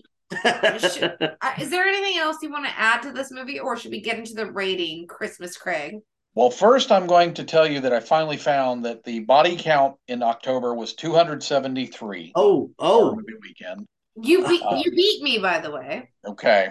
And uh, and we'll talk more at some point. We need to, we'll get together and I'll, I'll get you in on all of the ins and outs. Hey, yes, we're, we're gonna please. Make, hey, I would please love do. to please either do. This next year or the following year plan an actual meetup and we will do Kill Count Weekend together. Oh, there we go. That would be incredible. I yes. would love, we would love that. But uh, the Christmas thing started to come in, and so I definitely wanted to get this film in because, as I said, I do love it. And so I got it into a, one a, a year or so ago. Uh, we did not do, I had Silent Night planned for this year, but we had other things that came up, so I ended up not doing it. Silent Night being the remake of Silent Night, Deadly Night with Killer yeah. Santa from twenty twelve. By the way, just real quick before we get back to Santa's Sleigh, you guys mentioned Silent Night, Deadly Night. You have not done it, but you know, that would be your six if you did, because there are five originals and then the awesome. remake making six. Oh. So, so you yeah. could assign those as the horror contingent for next year's. Oh, oh that, well, that, I mean, there that, we go. No, it's my fail-safe. So, oh, you're hanging on to them for yeah, yeah. when everything else runs out? Yes. Well, I will keep trying to seek out Christmas horror films and, and, and get you more. because I don't want, I, I love that you bring them into this and it's not just Hallmark movies. And, and yeah, right. well, I don't think yeah. we've done a Hallmark movie yet, though. I can't wait to talk to Lito. Have, we're have doing we, all have, we're doing all through the house, and Lito plays the killer Santa Claus in that. So. Oh wow! Yeah, that that'll be a fun one. A Hallmark one? No, we haven't done a fucking Hallmark. I mean, like the Christmas classics. Yeah, we've done so, like Home Alone and and Scrooged and stuff like well, that. Well, oh. Scrooged on twelve days, but yeah. I I don't know. I don't think it's Christmas. But, you know, Bruce Campbell has done a Hallmark movie. I think it's a Hallmark movie. Oh, he plays an aging rocker, and the two aging rockers are brought back together, and they have a reunion. I mean, it's it's go right down the formula line. Yeah. It's Bruce Campbell and some, you know, I don't know who the other actor is. I forget, because as soon as you say Bruce Campbell, I stop hearing you after right. that. Um, but but if that did turn out to be one of the Christmas ones, you guys should absolutely do that one if you're going to do I, any of them. I agree one hundred percent with that. No, one hundred percent for sure. I feel like me watching all of these ridiculous films that I watch, like I'm basically just doing retcon for future episodes. Well, I, well, that brings up a good point too, though. I just want to say before we uh, kind of wrap up is this episode. Is it recon or retcon? Nope. Uh, recon is is reconnaissance when you're going to check out something before you. Did I say retcon? Attack. Retcon. Retcon. Is, there you go. Is going back. Yes. Yeah. Retconning oh. and, and doing it over. Well, whichever one is the proper one to use, then use that one. Yes. Uh, Got it. All right, sorry to interrupt. I don't know what the fuck my thought was. Go ahead. No. I for- No, I forget it. I don't remember. I don't remember either. Okay. Well, I, you you guys, yeah, you should do one Hallmark, just one representative one. If you can do the one with Bruce Campbell, I think that would be the one to do. Uh, if there is indeed one. I know he did something along those lines, and everybody was very surprised by it.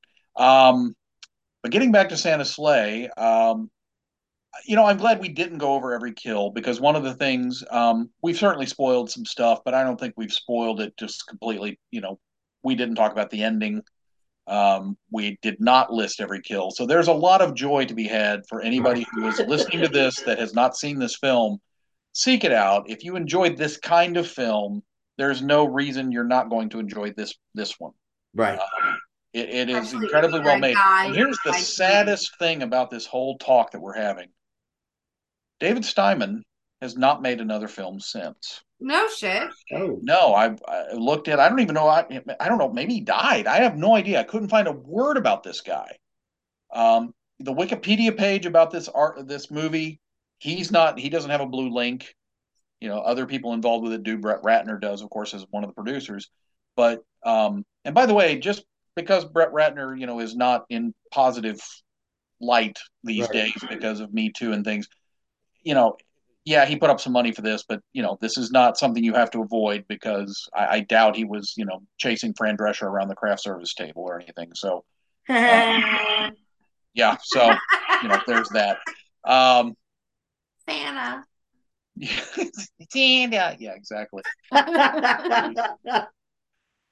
No, and, but, and I agree with that too. The whole Brett Ratner thing, it's it's hard to like with anything now. Well, he produced you, this, didn't he? But when we watch Scream now, the Weinsteins are all over it. It's one of those things where I think we're just gonna have to fucking deal with. But but that's a good point though, Craig. It's not like it's a Victor Salva thing. It's yeah, no. he produced it. Like whatever. You didn't call him Christmas Craig.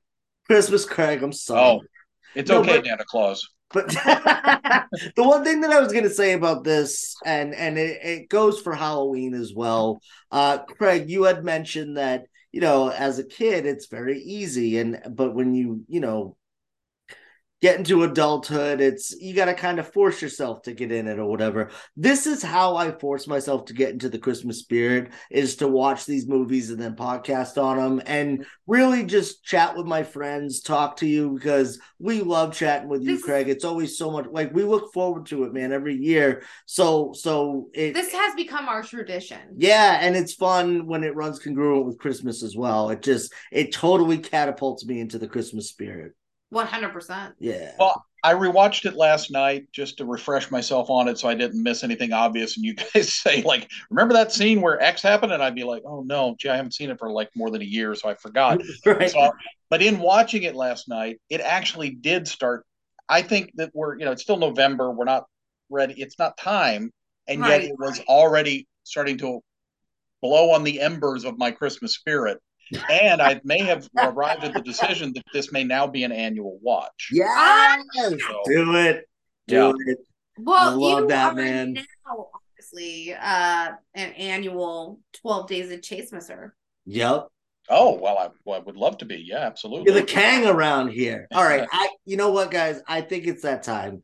Santa's sleigh. I think it's time to rate them. Oh, all what right. are we? All right. So, how many lumps of coal? No, no, that's too basic. Um, reindeer hoofs? No, to the face? So, no, it's got to be something better than that. Um, something. How many? Wait a minute. Since all the Jewish people involved, how many crazy nights are we going to get? Oh my God, Craig, you're a genius. All right, how many crazy nights are you giving it, Craig? Christmas, Eight Craig. Crazy nights. How many? Eight. On a scale of one to five, I'm giving it eight crazy nights. Oh, no, yes. Um, no, on a scale of one to ten, though, I would give it eight crazy nights. There we go. So that means you would give it a three out of five? Uh, three and a half. I, I think it's clever enough. The cleverness alone takes it up at a half star. So I'm going to say three and a half out of five. Damn Chase. Yeah, I'm at the same three and a half. It's such a fun Christmas slasher that we don't get enough of these. And this one just came out of nowhere and kind of just fucking kicks you in the teeth. And it's like, and and, and that's it. Like, bye. You know, and, and I think that unless you're going to go like the Krampus route where it's genuinely creepy, then yes, do that. But if you're going to go just fun, balls to the wall, Christmas slasher, Santa's sleigh is the way to go. So three point five. Yeah, I like I, I guess I see slasher as a different um, meaning, but like I get what you're saying as well. Mm-hmm. Um, this was like a Christmas action flick. right, right. Um, There's a bazooka in it. But yeah. like I, I, I, I, whoever made this film either loves or hates Christmas. I can't tell. Right. You know, and I, I think that's what they were going for. Yep. Like they, they, they know people who celebrate it, and then those who oppose it. Right. Um, right. And that's how I felt in between. I was torn. I was like, they either love it or they hate it. Um. I think it, that's it, all it, of it, us too. It, it was fun. It was fun. It, it was a lot of fun. I, I enjoyed this watch. I think it's cool that um in the after or in the credits they have uh the actors who were good and the actors who were bad. They had uh oh, the nodding nice list. Yeah. Or um next to them, and then X's through the naughty castmates. That's I thought, I thought that was fun. Like there was just a lot of little touches like that throughout the entire film. Yeah. Um. I, I do think they should have had one more star power throughout the third act, at least.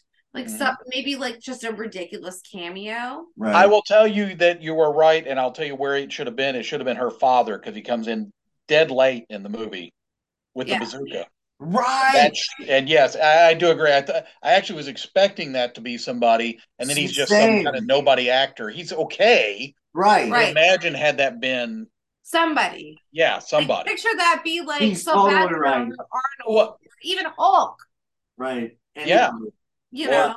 Oh yeah, expect that would have been perfect. Like a Goldberg archenemy from the Wrestling Federation. Absolutely. Yeah, they, they, or, missed, they missed an opportunity there. Or the, yeah. the dude with the curly hair from Greatest American Hero at House. Wow. Are you talking oh, about William Cat? Yeah, yeah. Absolutely. Like have him as the dad. Perfect. They're both Something. They're both blondes. Like, had it been somebody worthy or noteworthy. I mean, right. Like, I, I don't want to say worthy as like that person was back. You're, like you're absolutely right, and Craig, you're absolutely right in where they should have put it. it. You had to have like you need like all right. So you had star power at the beginning. You need to have a little bit of star power at the end as well. I'll give you that one. Yeah, um, I did. I was let down by the father not being somebody. Yep, true. Like they could have had. You know, I I I I feel like it could have been something, but Steven Seagal. Um, I don't hate it. Oh God, yes, that would have been great. But I, I, I was thinking too, Schwarzenegger. I mean, if, if they could have got Arnold in there, and yeah. no explanation why she's American and he's got the accent, right. or, or you get Keith David, you get you know an African American ah, actor, and again, no explanation how he has a blonde daughter, just. Just, just go forward with the movie, you know. Right. Oh, well, I'm I, I'm only uh, zero point five behind you guys. I'm at a three, okay. just because I feel like it needed that star power. Yeah, I do okay. love the killing of the carolers, but um, the third act needed a little bit of star power. Okay. Fair enough. And the grandpa thing made no sense to me. As okay. I mentioned earlier. But yeah, so it's three out of five. Yeah, I almost feel like like uh, Robert Culp had a good enough time that he was scheduled for a week shooting, and you know, and then he was like, "Yeah, kid, you're not bad. I'll stick around another three or four days, you know, at scale." Right. And they're like, "Oh, quick, let's write him in. Let's get him back into the to the uh, finale here." So, and, and it may have been something along those lines for all we know. So. Right. Right. Well, Craig, you are such a gem and such a sweetheart to talk to. We love having you here yes, at Cut to the Chase. As well, we thank said, you guys so much. Like, no, you were seriously one of our favorite favorite people on the internet. We want to meet up in real life. It will happen. I sincerely hope so. I've only been to Iowa one time. I think I told you guys I accidentally drove into it on a way to a wedding in Rockford, Illinois, and ended up in Davenport for a few minutes. Um, my only trip to Iowa, but you guys would absolutely be a reason to go back to Iowa. I would love to come up that way and see you. Well, yes, we would dude. love to go to Wilmington. Actually, um, all right, I'm gonna edit this part out. Hmm. Hmm. That's the end of the episode. I can edit. Sorry, guys, I've been sick. Um, no, but um, I actually I just read to where the people that own um Dawson's house, yes, are no longer allowing tours. They are not, and the, and because the fans won't let them alone, they, they right. just get more and more bulled up about it, and they just get kind of meaner about it every time they post about it now. Yeah. But yet they yeah. still tag, like, Dawson's Creek or whatever. They do. Uh, and, and just between you and me, and since nobody else is listening to this, they also do occasionally let some of the fans show up, but, but you know, not officially. Well, but I happen to know that people have been there. So. Part out. Um, but yeah, I, I, I just seen that recently. So, all right. So, all right. So my coughing fit and yeah.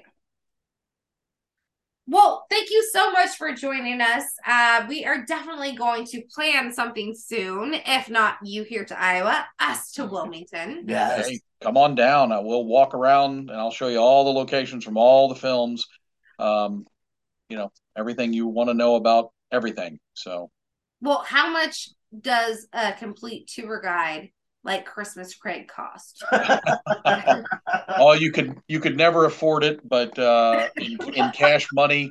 But the you know the goodwill that you guys have engendered have, has bought you you know all that you could possibly want. You'll be sick of me. You'll be kicking me out of the car. So that is not for true. God's sake, go home, Edwards. Jesus, shut up. Well, again, thank you so much for doing these silly holiday episodes with us. We definitely want you back anytime you want to come back. Yes. Oh, well, thank you very much. And and it's always great to talk to you guys. It's always a great conversation. Um, you know, it's it's just fun. Um, whether Halloween, Christmas, whatever it is, you guys make it fun.